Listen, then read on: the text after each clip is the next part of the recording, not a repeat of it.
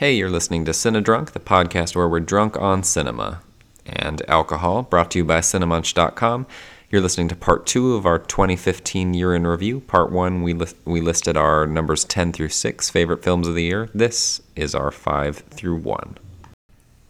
Uh, I believe you start with number five, because I started with number six. Oh, all right. Yeah. My numero cinco, uh, similar to Mustang, about females sort of trapped, is Room by Lenny Abramson, which was such an emotional experience. Like, oh man, I sobbed throughout this movie, and due credit to everyone involved, most specifically the performances of yeah. Jacob Tremblay and Brie Larson as the mother and son who she bore in captivity. Um, Another great ensemble. Yeah. Joan Allen, shout out, love her.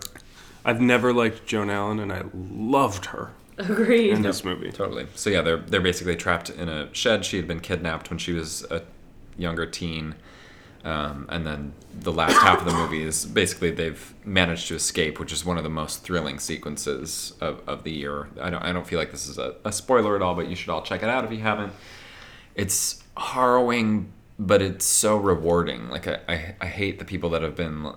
What is that smile for? I'm I'm enjoying just, your analysis. Great. Um, just it, It's not it's not? not a difficult sit. Like, of course, it's a... Yeah. There are lots of films that are, like, difficult subject matter that you're like, oh, I would never want to watch that. But it's so richly rewarding as an emotional experience, and just it's cathartic.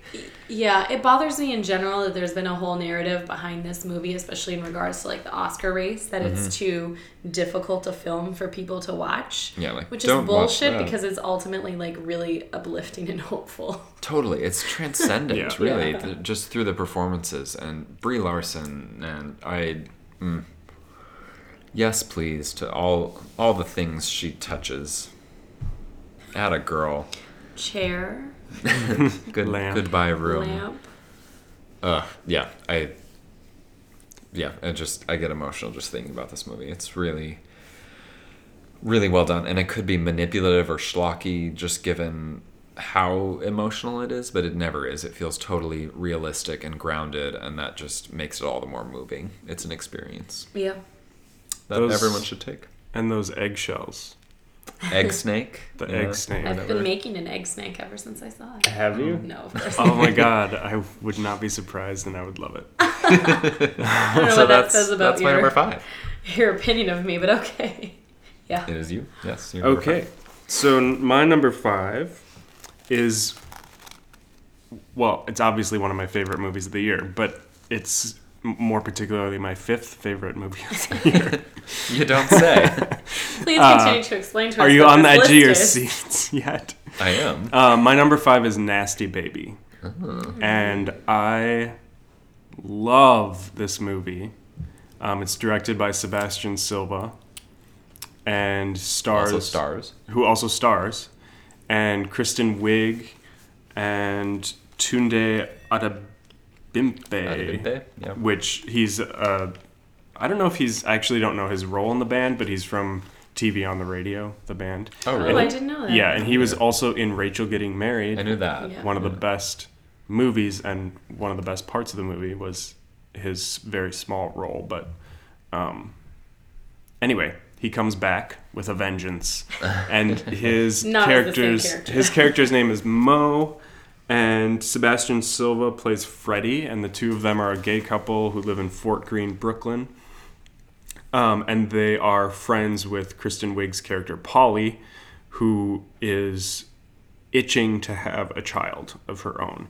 But she she doesn't, she's not necessarily interested or doesn't have a partner, so she wants um, one of them to donate the sperm to create this child. And her best friend is the Sebastian Silva character, so it seems like it should be him, but there are kind of complications and... Yeah, there are complications, so so Mo um, ends up having to step in, but then you... I mean, none of this is spoilers, but it kind of sets the scene for what the movie's ostensibly about, and then it kind of takes a one hundred eighty degree turn yeah, several times. Yeah. Um, and I think this this film, from what I've read, got kind of tepid reviews. Um, and I think a lot of it was because people felt that it couldn't navigate the different genres that it was trying to pack into one motion picture. Um, but to me, it made it all the more realistic and true to life. Mm-hmm. Um, I think a big theme of the movie is is that a lot of times we're trying to make life happen, or we're trying to make our lives happen, but really life happens to you more often than not.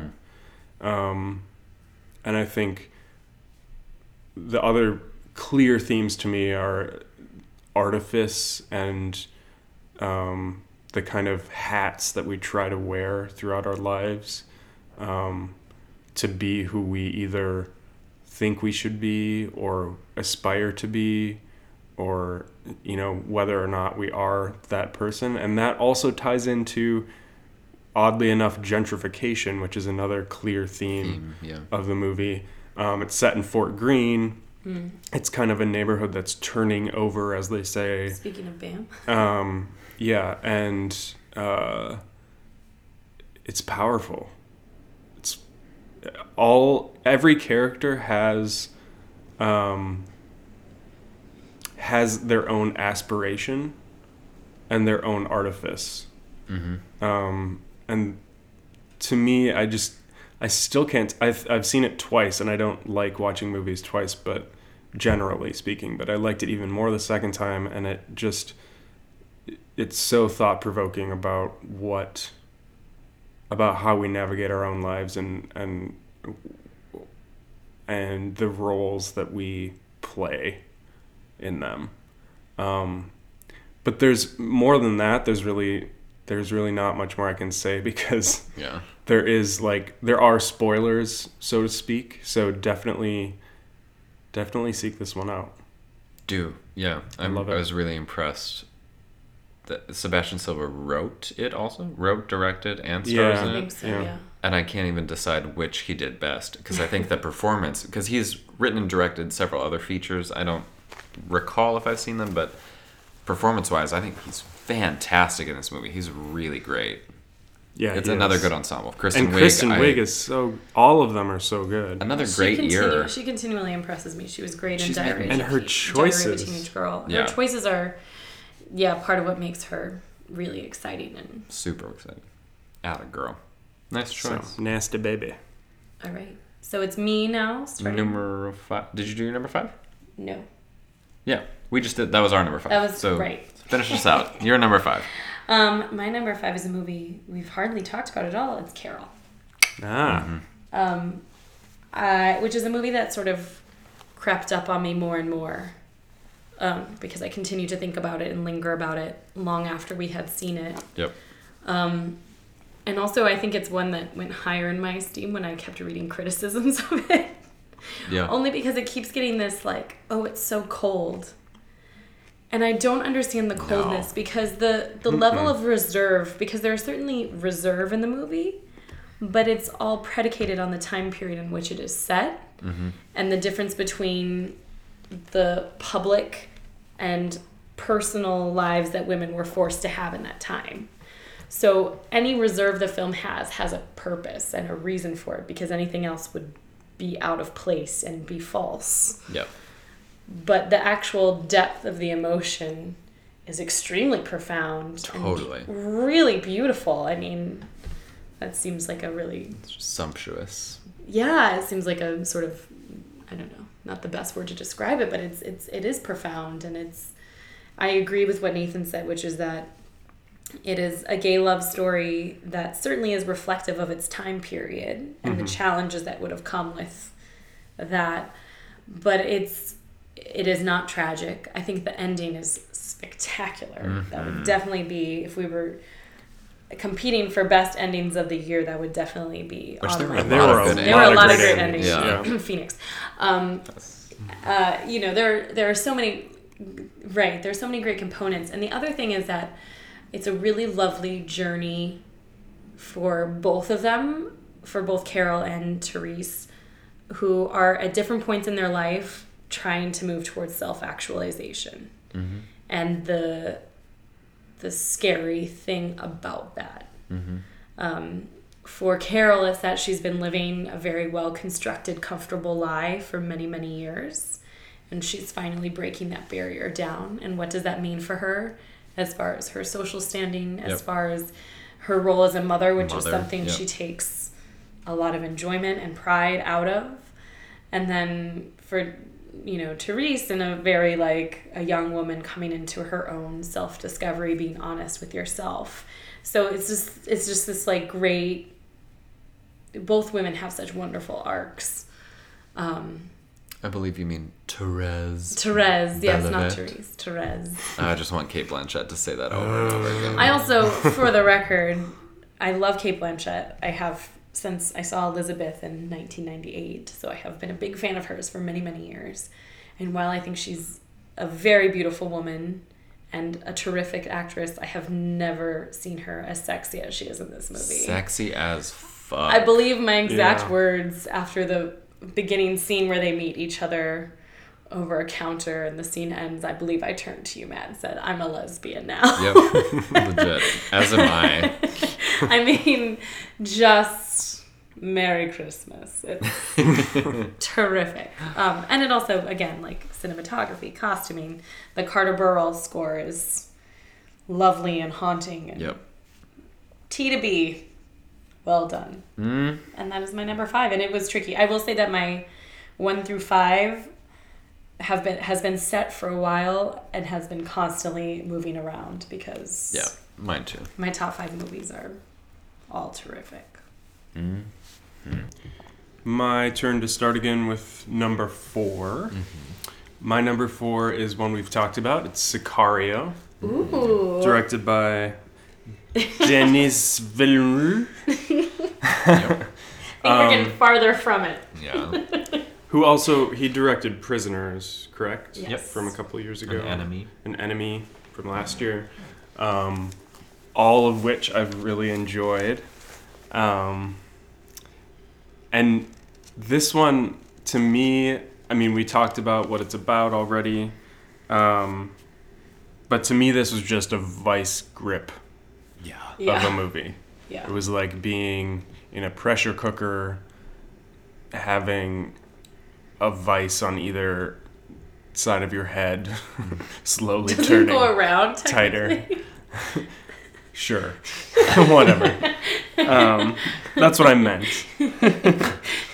um, it's relentless. And I think similar to Spotlight, actually, I think it it deals with themes of heroism, but mm-hmm.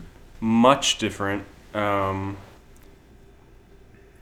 sort of what is a hero, who is a hero, is much murkier. Yeah. Yeah. What is right, what is wrong, what is worth it, what is not in these in this fight, you know, this drug war. Um, what is the best route to a solution? What is, is there a solution? Yeah, what is a solution? Like, what does a solution look like? Yeah. Um, and I appreciated that. I appreciated the gray area. Like, whether or not Trump supporters, I mean, they're dumb enough, they're going to take it how they take it. Right. Which I, I, I understand the fear of that. Um, but to me, it was sufficiently gray. Right, I think... And I really liked that about it. Yeah, I think while still being vague as much as I can, um, our friend Nora, her... situation seeing this film at the theater she saw it in L A was that in the sort of uh, outcome of Benicio del Toro's storyline before he comes back and has his, his moment with Emily Blunt, um, the people in her theater cheered. And I think that's why she had a really negative response to it. Whereas I think... Yeah. So I actually think it's interesting because the film sort of puts the onus on the audience to be yeah. willing to live in those gray areas and be a little bit more critical of what we're seeing, because it is sort of a stand-up of like classic hero storytelling. I see what you mean about like the its take on heroism. Mm-hmm. It's the classic send up of it, but I think as an audience we're supposed to see that like, ugh, this is maybe not the moment that in a like clear and present danger we would be like, huzzah, Harrison Ford won. Right, right. You know what I mean? Which I think does make it really morally and interestingly complex, but I can see how your viewing experience of that could affect your outcome and takeaway from what totally, the movie was trying to totally. say. Totally. And but but in terms of how like intelligent people watch it. No, I agree. I agree. Um, I think I, that, you know, I think that the relentlessness goes on beyond the theater. Um, yeah. Because mm-hmm. of that, because it's of the gray. Uh, totally.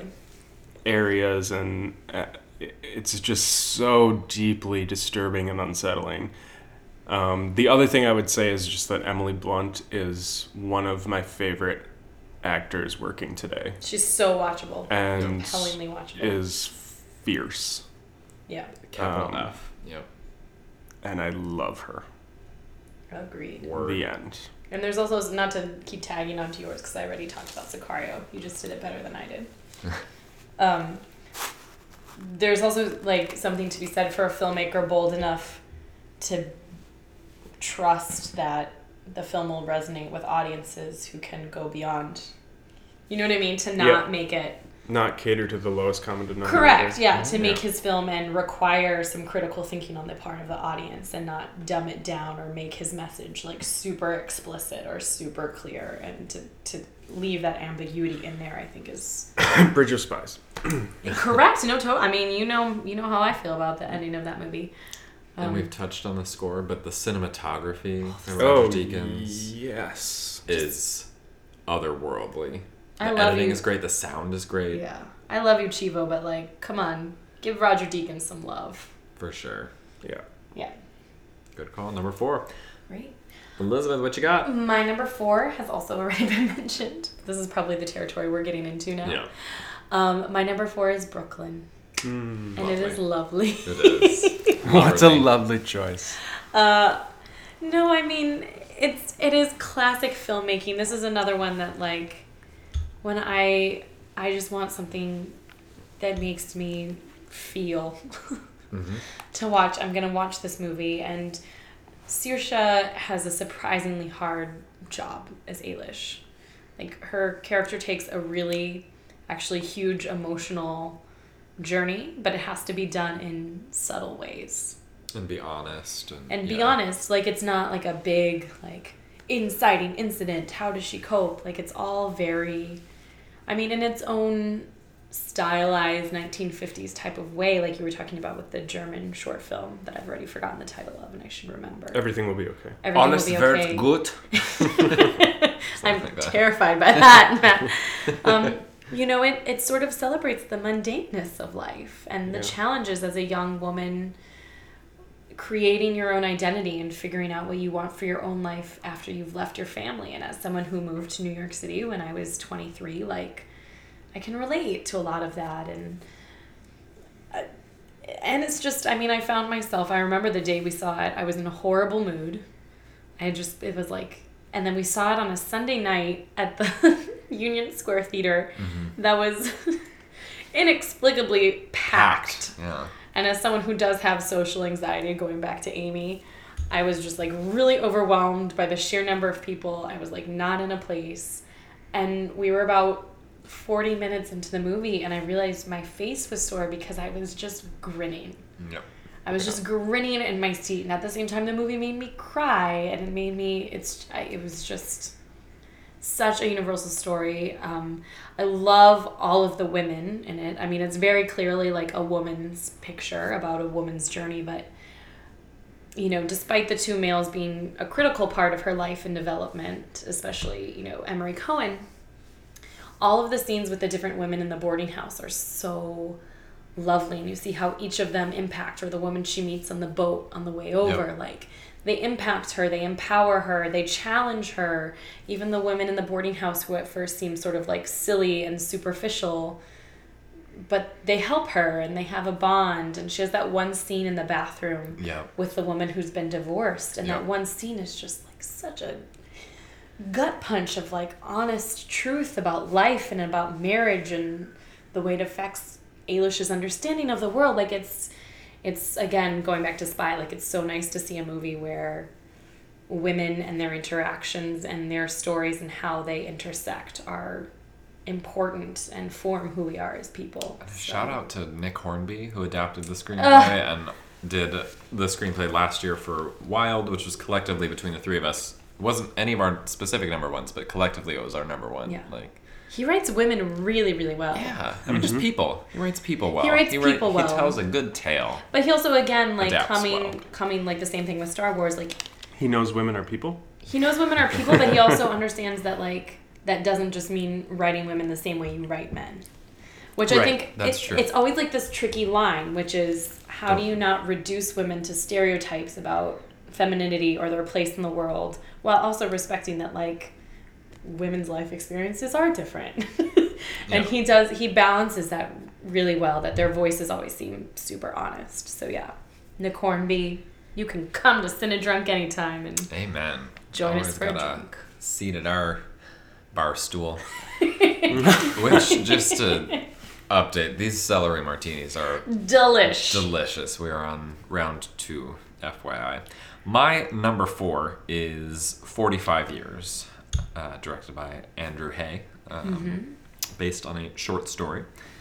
He previously did Weekend, which was my number two or three of two thousand eleven. A great, great film. He did Looking, the series for H B O. It, he sort of cultivated this market of just intimate, realistic, natural character dramas. This is about um, Charlotte Rampling and Tom Courtenay play a British couple who've been together for forty-five years. They're about to, they're on the eve of celebrating their forty-fifth wedding anniversary. Um, they weren't able to celebrate the fortieth because he had some health issues. Um, so they're doing a big, you know, party with friends and family for their forty-fifth.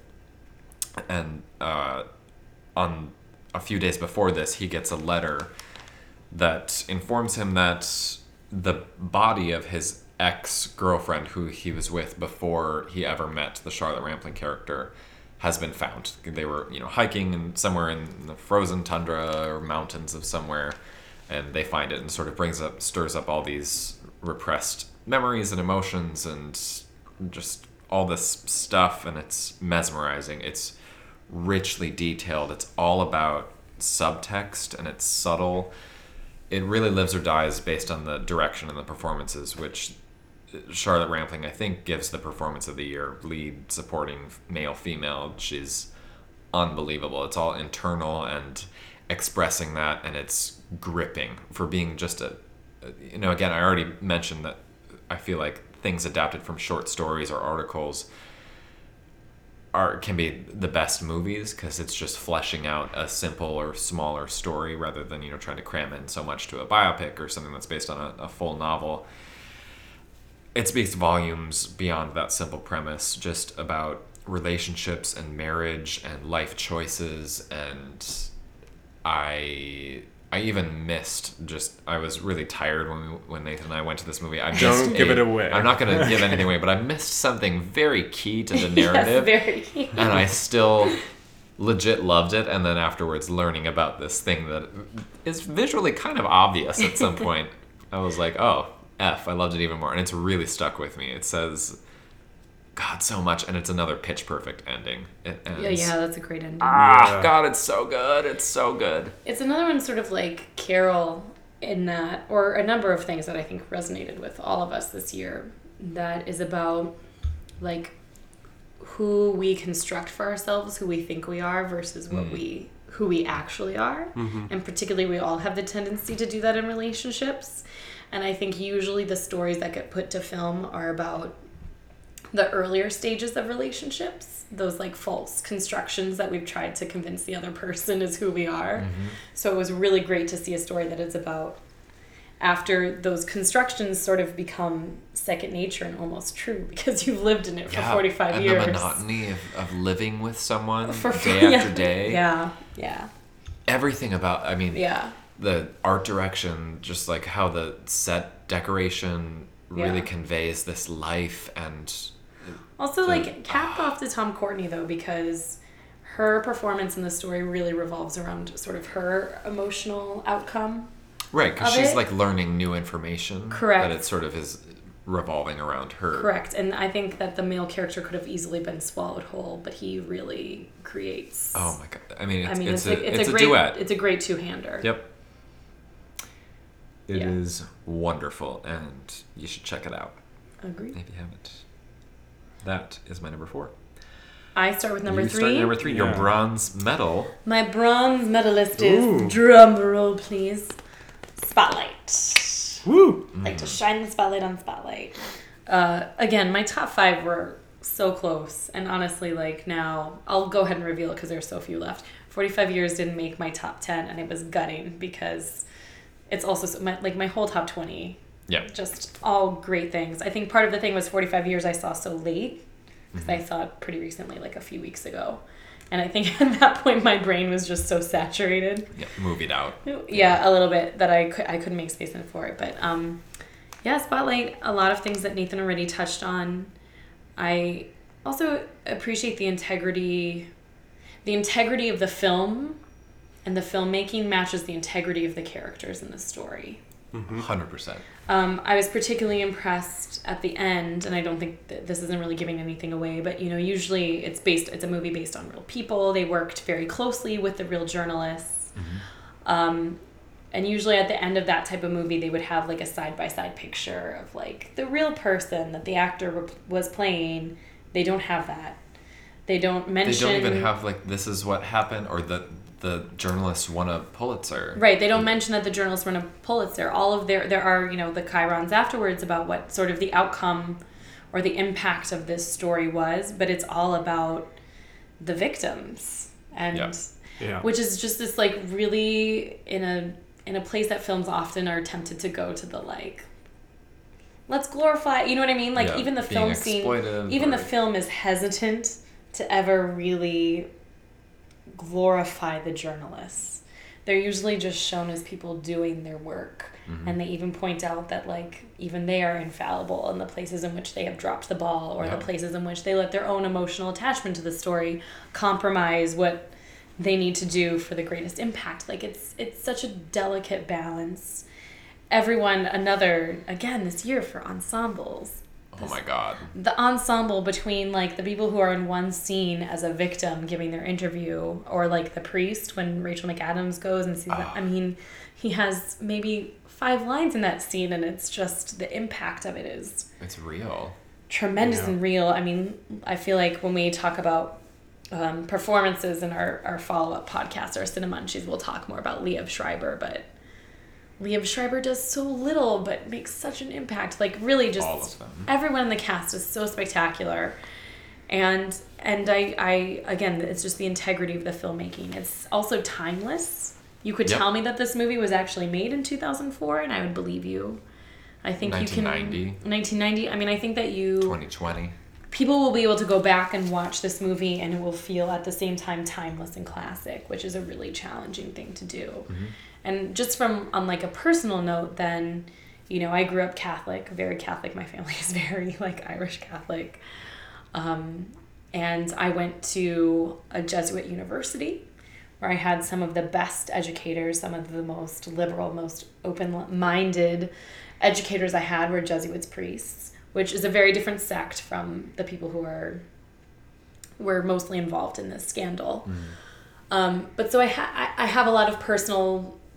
Connection. Connection and also conflict about this whole thing. Like, it's very depressing to me, but at the same time, I was never, like, moved to tears, even with the um, the scenes where they're interviewing the victims. Like, I, I felt like I had kept, in some way, an emotional remove through the whole movie. Mm-hmm. And then at the end, when the chyrons came, I just started sobbing. It's a release. And it's the f- only movie this year that I was like... I'm not ready for the lights to come up. I'm not ready for the two of you to turn to me and be like, have a conversation about this movie. Yeah, yeah. I'm not ready to leave even right now as I'm talking about it. I'm like tearing up. Like it it ended up being a, the most personal experience I've had in a movie theater, which I wasn't expecting, but that was the yeah. power of the overarching. It wasn't one scene where it's like fireworks that it makes me cry. It was the overarching impact of the film, which is a really hard thing to build that yep. arc. so that at the very end I can have a personal response I to it. I have no attachment to Catholicism or really religion at all. Yeah. And I, I have the same experience. I mean, and talking I, about this right now, I like want to change my order of it and put it even higher than number three. Yeah. I won't, but if I had seen it, also if I had been able to see this movie more than once, I might yeah, have changed I went to it, it again last week or two weeks ago, and I... especially uh, the second time, like knowing just the story right. and how it's been structured for film, I basically cried through the whole thing. And seeing it on my own, was it, it allowed me to just dig into it. And it's not just, you know, that it's a powerful story. It's really great filmmaking. Right. I also feel like, you know, I knew I knew about it when the story came out and everything, but I think that there was a part of me, even by the time the story broke, I was in college, I was definitely like questioning Catholicism and my own relationship to just religion in general, mm-hmm. so I was already like moving towards at least agnostic, you know? Yeah. But at the same time, it's like one of those things where if someone's like speaking bad about something you love, you sort of are like, no, no, no, no, no, like fingers in the ears. And I, I honestly, until this film, even though I knew about it, didn't really fully grasp the scope of it yeah. until this film, which is a really, but it again is never preachy. It's never emotionally manipulative. Nope. Like telling it from a journalistic standpoint is like a really effective way to that do it. Journalistic integrity. Yeah. Integrity is the right. Yeah. I'm glad you used that word. Yeah. A totally. Phenomenal choice. Uh, my bronze medal, and I'm so excited to get to this, and I'm surprised it hasn't come up, but I'm guessing it's going to come up some more, is Mad Max Fury Road, as directed by George Miller. And I don't think any of the three of us have even seen Mad Max one, two, or three, but it nope. does not fucking matter. This movie is high-octane, balls to the wall, pedal to the metal, just relentlessly exhilarating. It is fantastic. I mean, I, in my notes here that I'm going off of, I basically just wrote, whoa. Like, it is practical magic. Like... the effects in this film and the... That's actually my number one, practical magic from nineteen ninety-eight. From ninety-eight, yes. It's it's an experience. It's like drugs that we haven't experienced but can imagine that this is what it is like. It is... And then it, it resonates with these unexpected themes. Of, mm-hmm. And it oh, just the, the world building is unbelievable. Yep. Un, unreal. It's... I I'm... Yeah. It's on my all favorite. Levels, it is ridiculously awesome. Speaking it is of, awesome, awe-inspiring. Speaking of people who are invited to Cine Drunk at any time, my new favorite power couple is Margaret Sixsole and George Miller. George Miller, yeah. Margaret mm. being his wife, who edited did the, the shit out oh. of that movie, having prior experience mostly Amazing. Editing documentaries. Editing. Yeah, I mean... It's hard to even describe the plot if you haven't seen it. It's basically just a big, long car chase. Yeah. In this post-apocalyptic world Which where oil and... awful. Awful. Oh, it does. It is not our genre. It is not something that any of the three of us would gravitate to. But it's also something that... Because I just rewatched it. It's on H B O Go at the moment. It it benefits from seeing it in theaters because it's yes. such an immersive experience yes. in... literally every aspect of filmmaking. This is what f- people make films for, yeah. is to this grand scale. This is of, what the theater exists yeah, for. Yeah, visual effects and yeah. sound. My God, the sound, the costumes, the production design. That score and when is you get, bad. Oh, badass. But then you still get to the intimate stuff of the, the performances and what the film is actually saying. And yeah. It's it's shocking. It, it, it was such a surprise. To all yeah. of us. We saw it. It yeah. came out the same weekend as Pitch Perfect two, which I think we, we saw first. Prioritized. yeah. But then we're like, oh, no, we have to see this too. And it was getting good reviews. And then we're just kind of truly blown away. Like, legit yeah. blown back. Again, Error. I wanted to run home. I was just so... Like... Yeah. Which, if I remember right, The Dissolve, which was Rest in Peace, was oh, my yeah. favorite movie blog. Um, or one of at seek least. out the seek out the re- uh, retired podcast of this Dissolve. Yeah, good good stuff. But they gave Mad Max five stars, which they never did. Mm-hmm. I mean, I think one other film they did, um, a few others, but yeah. So I knew, I knew something was we going to go down or something. But wow, and it's also like. we have a friend from college who recently saw this, clearly not in theaters, but who posted on my Facebook wall. I was like, wait, why is this different than like three hundred or Troy or something like that? Which, yes, yes, boo to those movies. But it's so... I, it's, because it's hard of the to... political subtext, for one thing. For also, one thing, yeah. And the world building, something that's entirely fictional. It has substance. Well, yeah, we could go on and on. Yeah, I mean, it's they something... They cast but it's, actually but it's talented also, yeah. actors. Well, yes, that, that helps, too. It's just... It's like electroshock therapy in the best way. Yeah. Totes. Yeah. It's what I imagine. It's exhilarating. It's, it it's a true experience. Yeah. It wow. is. Yeah. I am over the moon that this that. movie exists. Well, I think we might be talking about it a little bit more. Hmm. Um, but I'm on number three, correct? Oh, yeah. Yes. Your bronze. Yeah. yeah. So my bronze is one we also have talked about. It's forty-five years, nice. Directed by Andrew Haigh. Um, it's, you know, it's this small film that's, again, character-driven, relationship-driven, brilliant performances. I like this even more than Weekend, and I loved Weekend. Mm. Um, you know I have a soft spot for... Elderly middle-aged to elderly British British relationship, well, couples, but yeah. relationship dramas. um, and and this worked on all levels. Um, and I think what it really got down to for me was the idea, the truth that you can't have pleasure without pain. Mm-hmm. You can't have love without loss. You, the more deeply you, the more deeply you feel love, the more deeply you feel pain. That was something I wasn't prepared for in my life. um, but I think, I mean, I could be wrong, but I think it's no, I think a truth that is like the price we pay for being human, emotional creatures. Mm-hmm. And so. It's such a human movie. Mm-hmm. Yeah. Um, our experience on, or our brief time on Earth. All that's wrapped up in it. All that is... All that comes from being self-aware creatures. Yeah. Mm-hmm. Um, anyway, I'm getting way too philosophical, but it...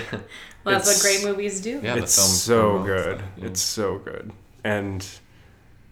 The ending we already touched on, but wow. Yep. This wow. was a year of great endings, but yeah. this might be number one for me in terms of endings. I think so. That's fair. Yep. Yeah. Maybe number two, only second to a movie that's coming up, but... Yeah. Yeah. Mm-hmm. Wow. Go see it. By that I assume you mean Goodnight, Mommy. Yes. No. Sorry, it had just gotten too actually, philosophical the, actually, and real, so no, I needed to punctuate it with a the Aven- One of the Avengers movies, because that meant it was over and I could leave. Hey, you got to was take the... a nice nap in the middle of that one. Black Mass. Oh, wait. I didn't last through that movie. I left. It's amazing. Uh, Am I on number Yes, because I started. Silver, Silver Medal, runner-up. My number two, again, a movie we've discussed, is Carol mm-hmm. by Todd Haynes. And I've already used the word sumptuous, but it is sumptuous as all fuck.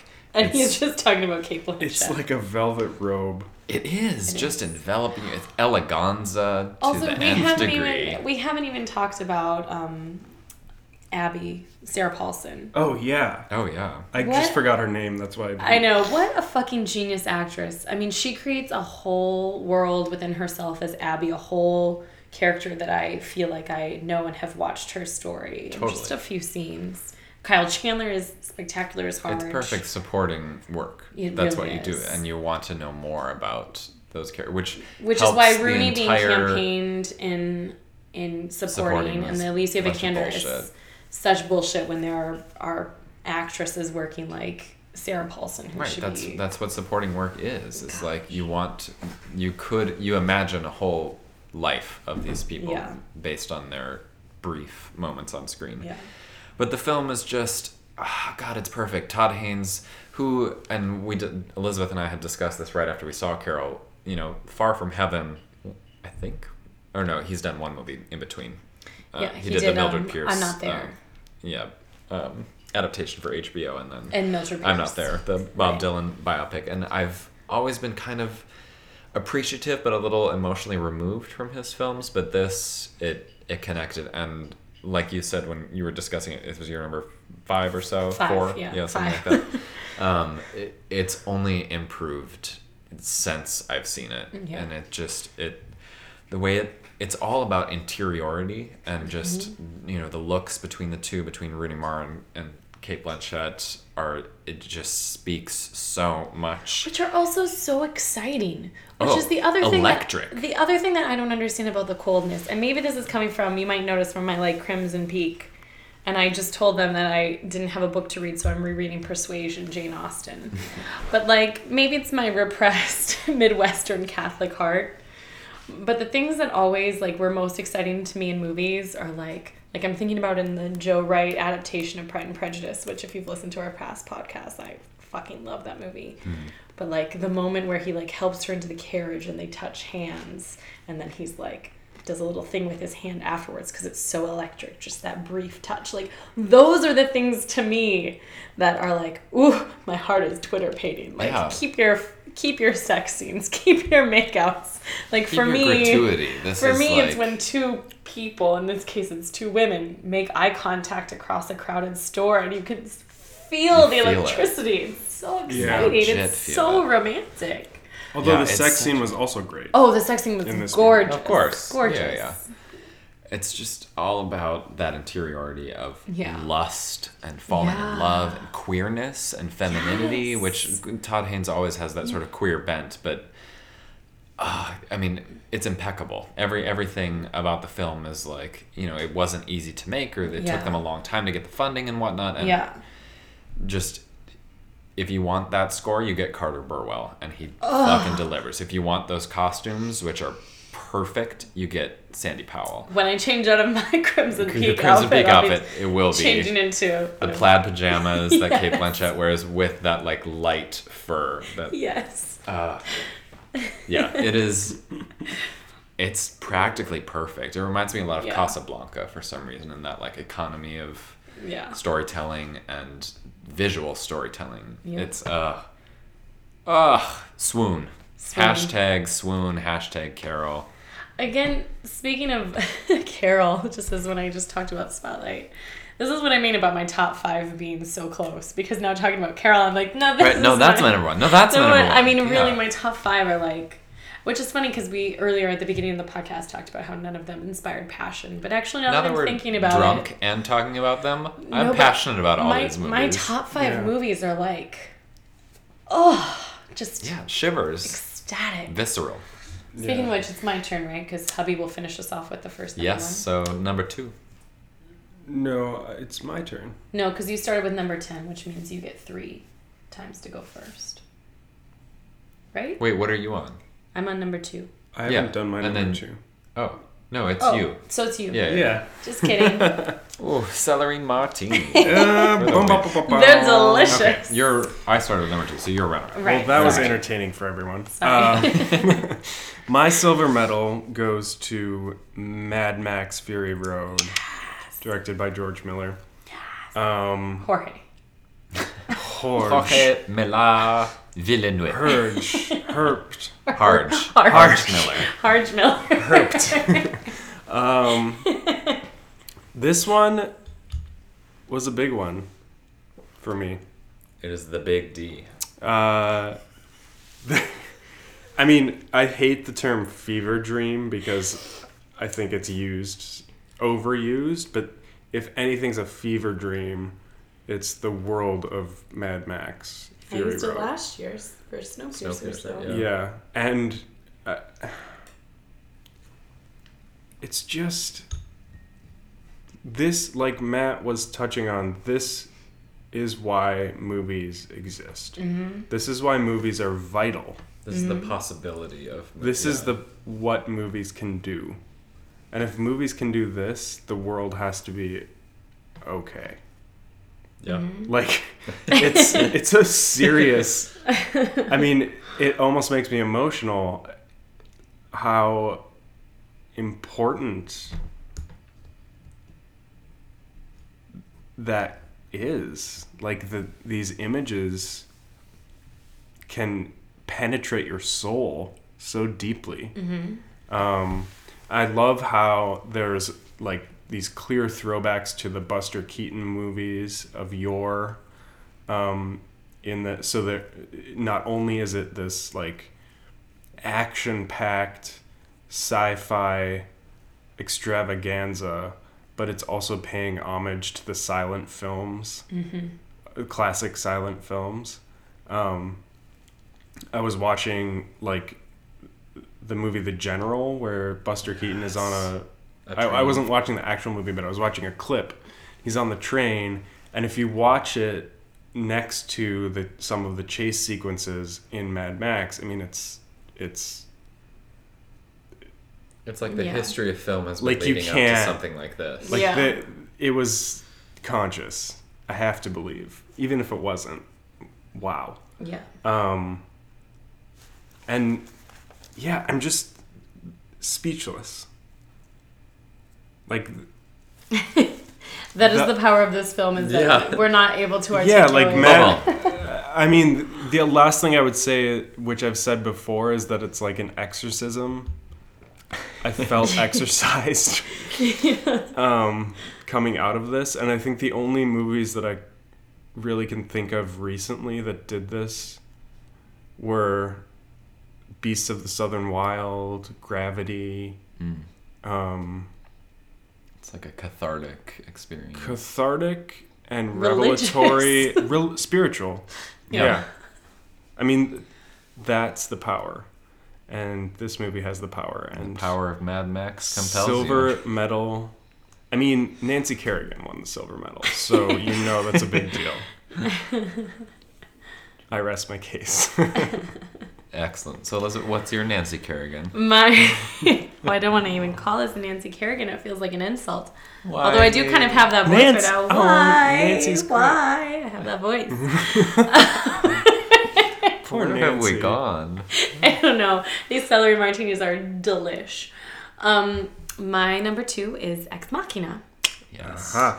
Um, first off, I will preface this, that this movie had the benefit of I have watched it now three times. And only gets better. And it only gets better, and I only get more out of it. I find new layers and new complexities to the film each and every time, which speaks to the level that just the writing. I mean, mm-hmm. Al- I mean, Alex Garland's direction is fantastic, and the fact that this is his first time directing is frankly astonishing. Yeah. Um, especially on a fairly limited budget, when most of the budget went to seamless. Uh, C G I that I frankly forget. Yeah. I mean, every technical aspect. The score yeah. is terrific. Love it. Like, I kind of want to download the score and just listen to it on my commutes. Oh, I will. I will choreograph to that. If you should, uh, as you should, yeah. as you should. Um, and you know, so like every element of it is is perfectly intact. But I think it starts with the script, and it starts with his image as a filmmaker. Mm-hmm. And the performances are all really terrific. Uh, Domhnall Gleeson has a surprisingly difficult part, which is they that all he... Do, really. They all do. He has to be audience... Pro- I, f- I think that his feels the most simple. Mm-hmm. Because he has to be audience proxy, but he also has to be smart enough that we believe he would be picked for this task, mm-hmm. smart enough that we believe he would figure things out, but still naive enough that we think he would fall for certain things. Like, you know what I mean? He has, like, yep. a really tricky, really... He has the most human requirements in Almost some ways. So does she. Her performance is extraordinary. From... I know that sounds extraordinary is, like, over... you just chuckled, and I realized I'm that's... chuckling because of the drink, not because okay. of what you said. Okay, we all are kind of sufficiently drunk. Also, it's a hashtag bunzo over here. However, they will they they can confirm that I've been talking nonstop about this movie, so this isn't just the celery martini talking. That's true. Yep. Um, yeah, she's required to do so much, um, and both in the line delivery and the text, but then also the physicalization, like casting someone like Alicia Vikander, who was a dancer in her previous life, yep. is so helpful because it's all subtle. It's not like robot, ro- you know what I mean? Yep. It's not like Anthony Daniels C three P O. Like it has to be in very like subtle ways that you're like, oh, she's not quite human.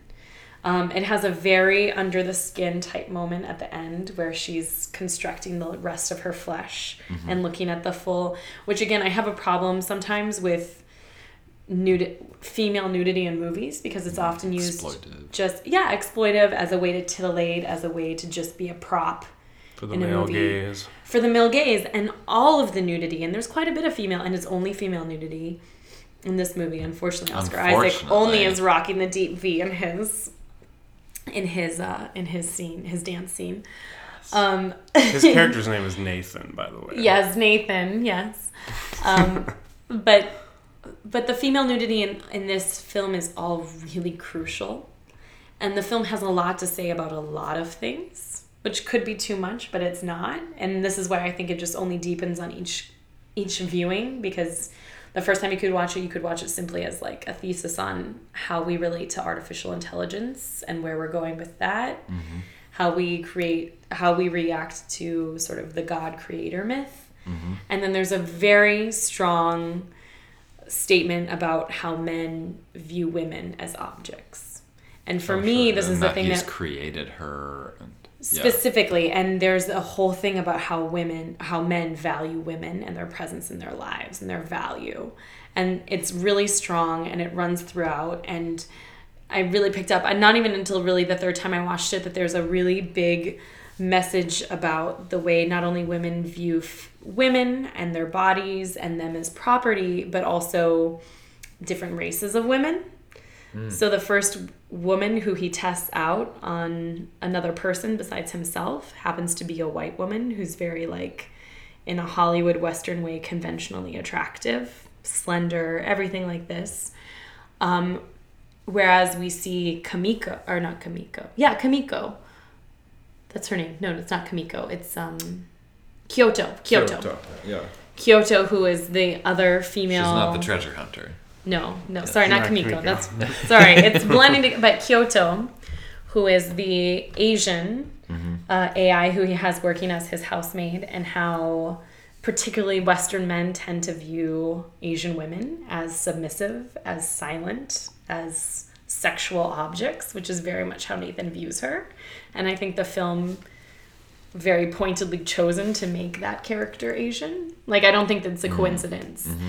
And then even in the, um, and I was talking about this with Nathan the other day, the real Nathan, not Oscar Isaac's character, oh. that when you, when Oscar, or when, uh, when Domhnall Gleeson watches the tape of all of his past, past A I attempts, mm-hmm. um, at one point you see his A I attempt and it's a black woman's body and she has no head.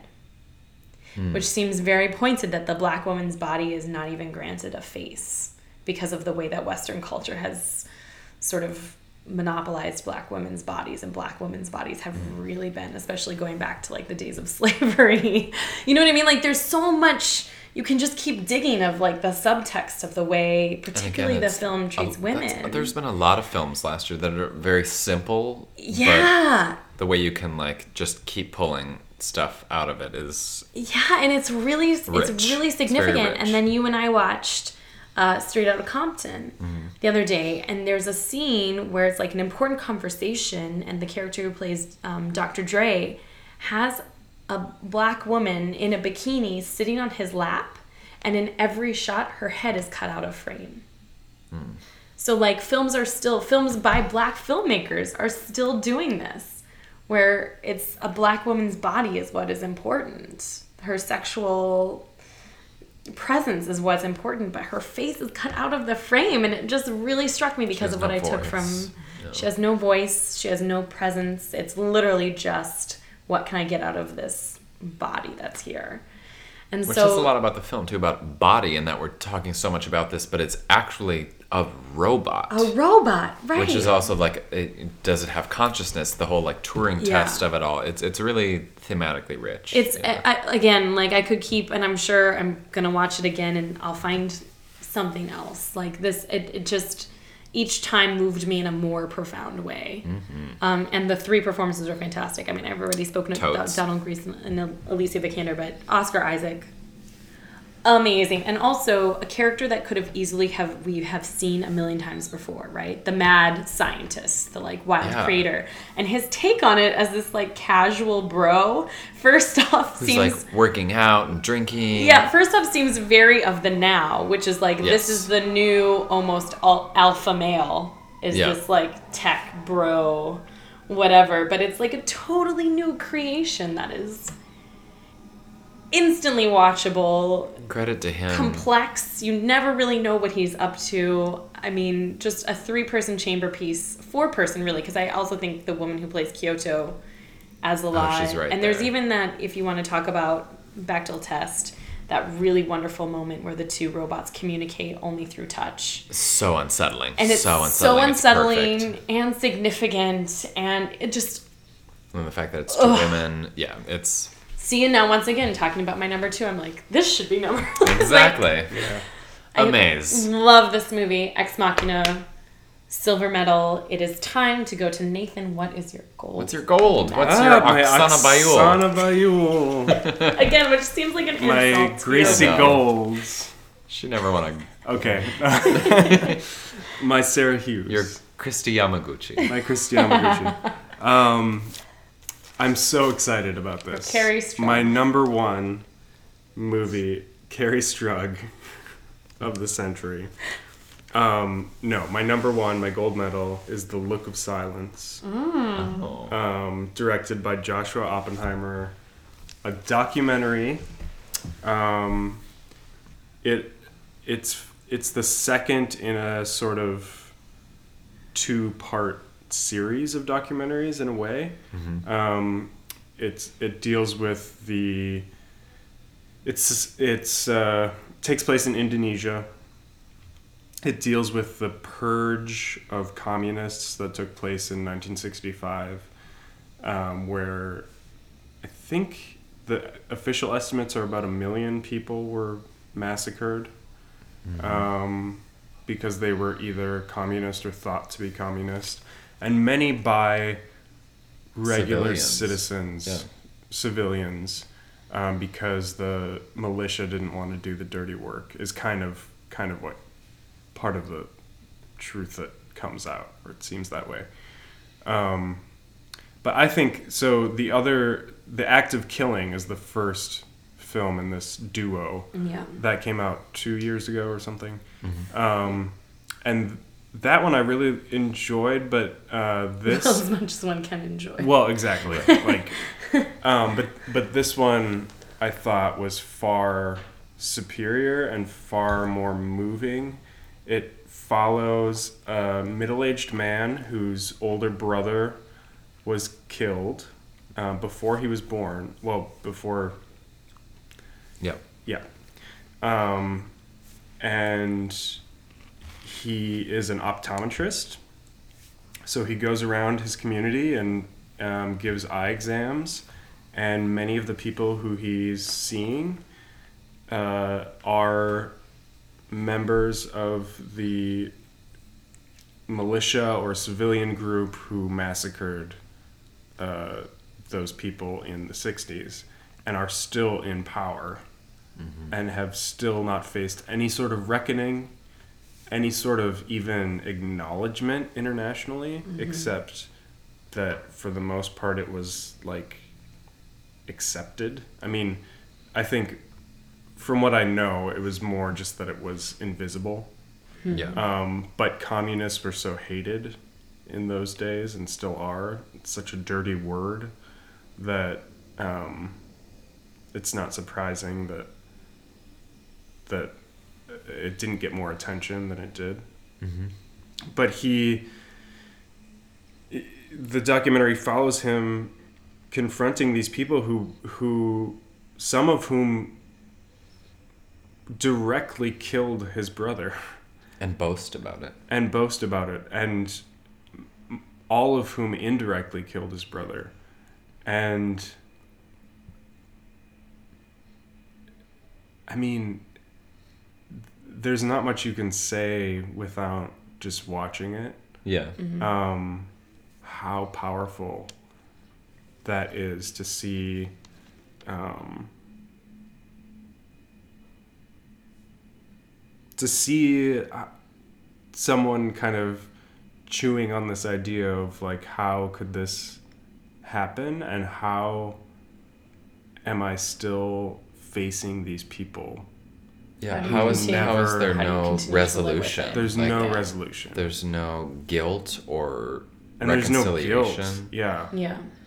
Acknowledgement even. And at the same time, it's like one of the most meditative films I've seen ever. It's fantastic. Um, so it, which I think is perfection for this subject matter, because there's just so much to ponder. What, how this happens in our world, why, I mean, yes, the Holocaust happened, everyone says, you know, never again, but it keeps happening again. It does, yeah. It's just, it's not like, well. How is this part of the human it's, experience? Like, it also speaks a lot to what Western culture, like, values. Yeah. And chooses to report about, you know. For sure. And, like, who, before I saw The Act of Killing, the first movie, Never. Nope, I never. I didn't I even know that that existed. Ever even remotely heard of anything like this in Indonesia? Yeah. No. It's like what's happening right now with Boko Haram and exactly. in Africa. Oh, yeah, horrendous. Like, we talk about atrocities. ISIS. We talk about ISIS all the time, but that affects like U S Western in- interests. But yeah. One of my favorite yeah. things is that the title. They're perfect. The act of killing and the look of silence. It's. It's really, really powerful. And again, and when I said earlier that this, that there was one ending that might have, might actually be number one, it was this, this oh. ending. Oh. Um, and I won't say more than that, but. Don't, because well, I the, haven't seen it yeah, yet. Yeah, the end of it, Act of Killing is hard to top. That's yeah. really, really good. It's just, again, I'll just say that it's meditative as a whole. I'm and excited to watch it. It's really... I think it's one of the richest, most human but inhuman movies that I've ever seen in my life. But still very artful. It it really makes me appreciate the form of documentary. Technically perfect as a documentary, I think. As, you know, I'm not versed in documentary filmmaking, but I am a huge lover of documentaries, and... You are? This takes the cake of recent years. So Damn. that's my goal. That's my Oksana Bayul. Wow. Your Carrie Strug. I don't really Damn. know if Carrie Strug is even that much better, but you know. Um, all right, well, it's me. Mm-hmm. And unfortunately now the wind has really been taken out of my sails. I kept struggling putting this someplace other than number one, and it just felt dishonest. Yep. My number one is Mad Max Fury Road. Yep. Which... I mean, we've already both said a lot about this film, and not a lot because words don't seem to be able to capture this film. But I will just say that I was not excited at all at all about this movie coming out. I remember when the trailer came out, there was a lot of like internet excitement about it, and I was like, whatever. I have never seen a Mad Max movie. Mm-hmm. This type of movie is just not my jam. Then it got all these great reviews, so we were like, all right, we have to see it. We saw Pitch Perfect two first for my birthday. Of course. And then a few days later went and saw this. It is the most exhilarated I can remember in my adult life being in the movie theater. Like, we speak a lot about, you know, especially when we do our brackets, about movies that we were super excited about seeing in the theater when we were kids. And I don't feel like I've had that feeling in a long time until I saw this movie in the theater. And I saw it two days later with someone else, because I just needed to go had and to see it again. I had yeah. to see it again. And honestly, if like prices in New York City weren't so high and my schedule didn't unfortunately have adult responsibilities, like I probably would have seen it more yeah. in the theater. And then I of course rewatched it as soon as it came to H B O Go. So I've seen it three times now. I, it's just something I don't even understand. I don't have the words. And I don't the, even want to. It's just no, like, let it wash over you. The economy of story, of world building, the fact that this might be the only action movie I've ever seen that has had, had so many women speaking parts that are prominent, that the most important relationships are the ones between women. Mm-hmm. Um, and that the Tom Hardy character is in the best. And I think about this a lot, not to make this all like political or whatever. And I realize my past several things have been very feminist. So I'm sorry if I've offended your delicate sensibilities. But, you know, I struggle a lot, like especially with like the Black Lives Matter and things like this, which is that I like to think I'm socially conscious, and I struggle with how is the best way to be an ally, mm. because of course it's a story that doesn't involve me. It's something right. that I I I will never experience, like I will never experience in my life what it means to be a minority in this country. So like, how am I best an ally? And without making like a big deal of it, I think the Tom Hardy character is one of the best representations of an ally. Absolutely. Yeah. Ever. In a totally f- fictionalized, post-apocalyptic, elliptic world. I can't, I mean, the Ooh, celery martini is just post-apocalyptic. Apocalyptic? Shut up. You gave me this booze. Um, you know, but in this, like, totally fictionalized world, we set in the future, in a totally world different than our own, without ever pointedly being like an ally, he's an ally just in that he sees what is right for him in the moment. Yep. And what is right for him in the moment is to help these women. Not because they're women, not because he's white knighting, not because, you know what I mean? Not mm-hmm. for any of these things, just because it's like mutually beneficial and he sees their point. And it's like really subversive. It is. To have in a mainstream action movie that in no way should be mainstream because it's bizarre. Right. The it, villains are bizarre. The fact that it was made and the got fact funded. That it was made. It tells so many things just by, I mean, that glorious shot when one of the best villains put on screen, who has very little dialogue, but you sense everything, who this man is, what he's done. When Morton Joe walks into the... Um, when he realizes Furiosa has kidnapped his wives, and he mm-hmm. walks into their cell, and you just see not even not even the forefront of the frame, just in the background of the shot, who killed the world. Yeah. And you know what it is, and he does it, like George Miller does it with such economy and and subtlety, while also not being at all subtle with like people swinging on poles and like legit. Spiky. Yeah. I, I mean, if you had told me, literally, if you had told me a year from now, if you had shown me the Mad Max trailer and had said, Elizabeth, this is going to be your number one film of the year for two thousand fifteen, I would have said, you have lost your mind, or I have hit my head and right. suffered massive like brain trauma. I would not have believed you, but I I have not had the response to this film that I have since I was like twelve years old. Yeah. And it speaks to everything that I'm both passionate about, and it's also just entertaining as fuck. Like, take as away fuck. as t- take away all the political context, take away all of that. Oh, sorry, I just hit you because I'm so excited. Like, take away all of that, and it's just an entertaining, visceral thrill ride. I mean, talking about Sicario, like I said, when I came out of it, I was like, I'm ready to like, I need to do something physical because my adrenaline is so pumped yep. up. The score. I, I, I listen to it legit. I listen to it when I go running at the gym. Mm. Because the score, I'm like, yes! Yes, I can get me run going. This. Get me like, moving. Everything about it is just spot on. I don't understand how a man in his seventies made this. Right? I don't understand how a woman who has never, never edited an action movie edited something this clear. I can follow the action, which is my number one complaint about action films these days, is that I'm like, I have no, when the action scenes kick in, my brain just goes to like some other place because visually I can't follow what's happening. Yeah. So I just check out. And it didn't. I mean, it reminds me actually of, of, of a movie that didn't make any of our top tens, um, which is Ryan Coogler, Mm. who made Creed and um, Fruitvale Station, who has worked with a female cin- cinematographer both times and has advocated for using women um, in key spots on his films because he just says they have a different point of view. Yep. And this, to me, is the best sense, which is that George Miller is like, all right, I have this. I need someone with a different point of view. And it speaks, again, in a larger context for the need for diversity in the industry, and, right, in everything creating. In the industry yeah. is that like there's this this you know habit of like bringing up you know, every, we're in the midst of the Oscar so white conversation and all this stuff. And it's about the fact that people keep promoting people who they see in themselves and the people who have worked in the industry behind the scenes. I'm not even talking about the acting or, you know, on-screen parts, all the behind the scenes parts.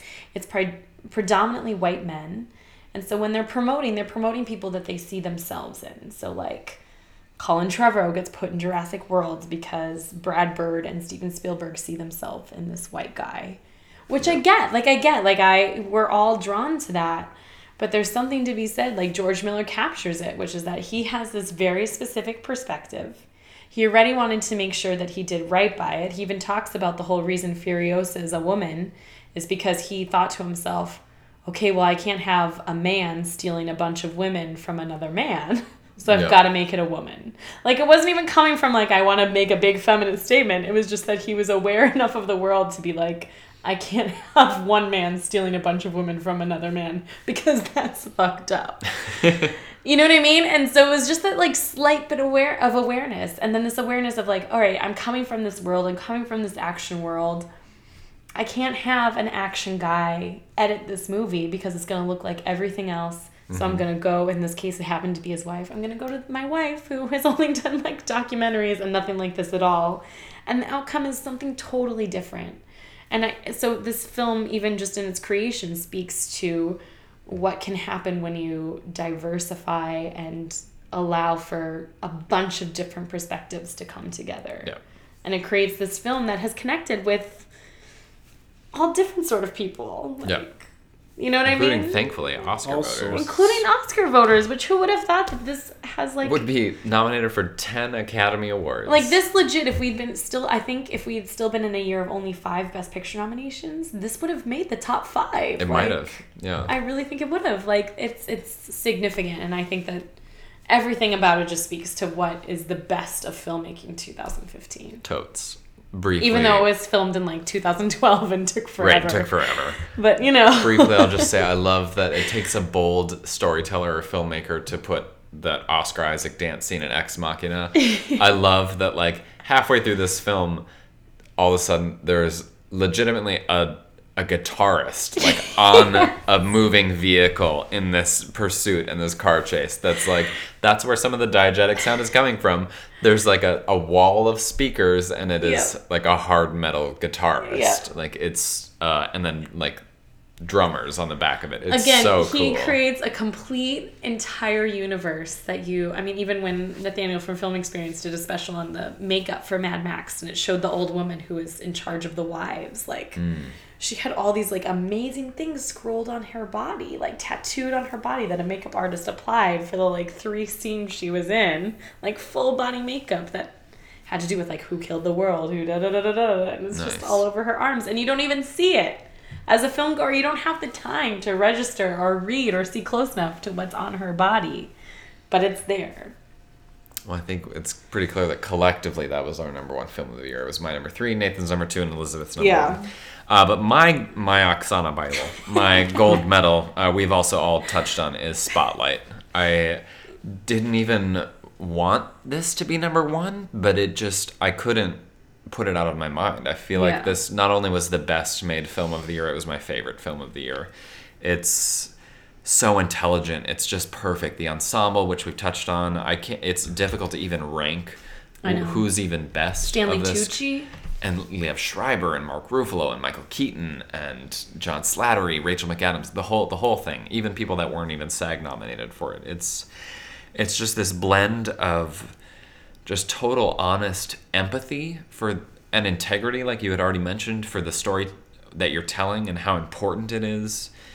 It's gripping as like a thriller also, and like mm-hmm. there's this like race against the clock of like investigative journalism and how that can be, you know, Mark Ruffalo has to get this document which is going to be released at a specific time from the records, and he wants to be the first to get it so that their paper can have it in their possession and it's they can tell the story right. They can do it, right. You know, so not and someone doesn't botch this story and then it just gets like buried. There's it's it's about heroism, as Nathan already mentioned, and like the underdogs. And for me, I think it resonated most with me because, well, it a lot of comparisons have been made with All the President's Men, which is also, you know, an investigative journalism film, and it's telling an important story and the people that uncovered it and the impact that had. But for me, it on, especially on second viewing, when I saw it a second time last week, it reminded me of two films that I really, really, really love. And one is Broadcast News, which is also sort of about journalists, yeah. journalism, but it works so well for me as a character study, and you can really tell just all the details that went into it, because James L. Brooks, who wrote and directed Broadcast News, spent literally years just yeah. studying and learning about broadcast journalists and what they do, what producers do, what on-air journalists journalists do.